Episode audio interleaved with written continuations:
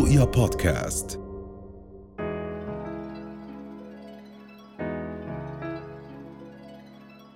واليوم رح نتحدث عن دوالي الساقين هاي المشكلة الصحية اللي ممكن تأثر على حياة العديد من الأشخاص حول العالم. رح نحكي عنها بشكل مفصل كيف ممكن الإصابة فيها وأيضا كيف ممكن أنه نتعالج ونتعايش مع هاي المشكلة الصحية. رح يكون موجود معنا الدكتور طارق المسيمي وحضرته استشاري جراحة الشرايين والأوعية الدموية والقصر وحضرته موجود معنا في الاستوديو. صباح الخير وأهلا وسهلا دكتور. صباح الخير ليلك أهلا وسهلا بحضرتك. دكتور خلينا نحكي آه، عن دوالي الساقين وبالبداية شو هي العوامل اللي بتسهم بالإصابة بهاي إذا بدنا نسميه مرض؟ صباح الخير أكيد آه، مرة ثانية. إحنا زي ما تفضلتي هي دوالي الساقين من أشهر أو أكثر الأمراض شيوعا إحنا بنشوفها بمجالنا. آه، مشكلة يعني آه، هي العوامل الأساسية اللي بتصير بتسبب آه، دوالي الساقين في عندك العوامل الوراثية هي من أهم الأسباب. وثانيا نمط الحياة. يعني اللي طبيعة عمله بتتطلب أنه يضل واقف لفترات طويلة.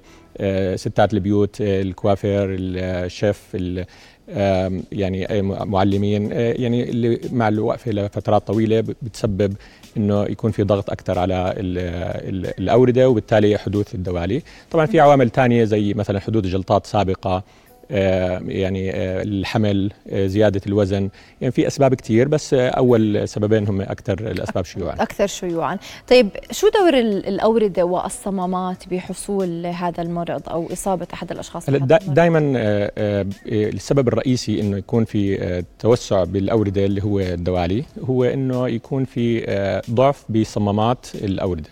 الصمامات هي مصممة آه، ربنا خلقها إنها تطلع الدم باتجاه واحد. وهذا هو آه، طريقة آه، تدفق الدم يكون باتجاه واحد بسبب الصمام بيسمح إنه يسمح يطلع الدم لفوق ما يرجع لتحت.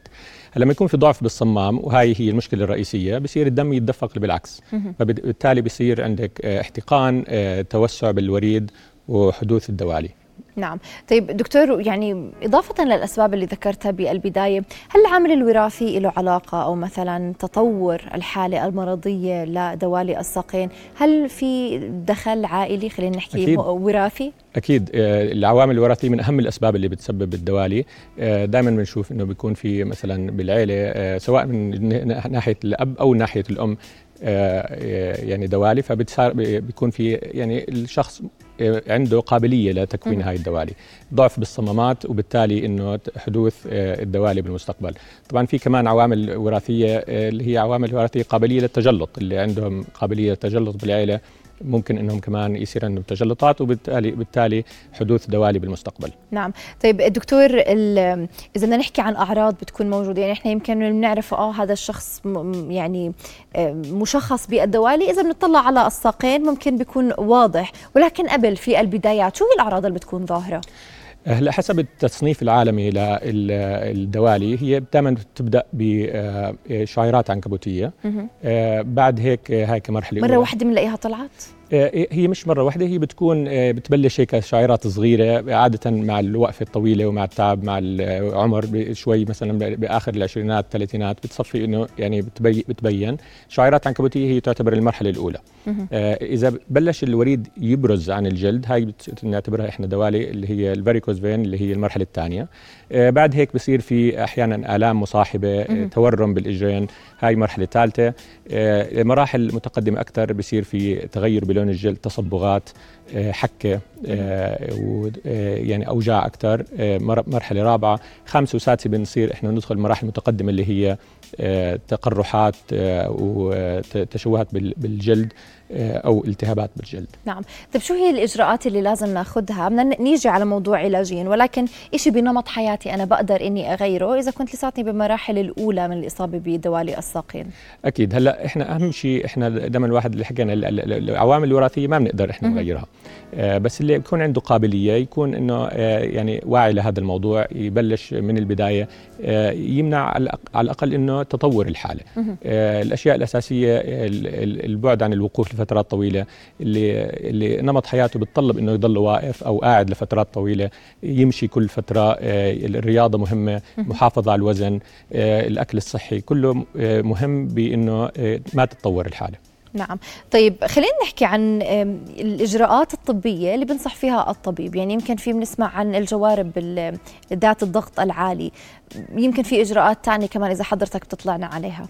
أكيد. هلأ المشكلة الأساسية إحنا عندنا زي ما حكينا هي مشكلة بالصمامات. فإحنا لما يكون في مشكلة بالصمام الدم ما عم يطلع بشكل سليم ويتدفق بشكل سليم للأعلى. آه بدنا إحنا إنه آه نساعده.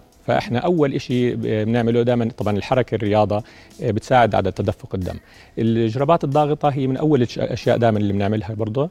آه، بنبلش آه، الجراب الضاغط هو بيضغط بشكل بسيط وطبي ومحسوب على المنطقة اللي هي فيها ضعف.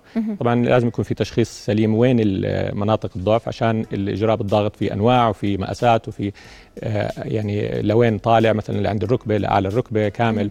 فحسب المكان الضعف بمكان بالصمام بدنا إحنا آه، نستعمل الإجرابات الضاغطة.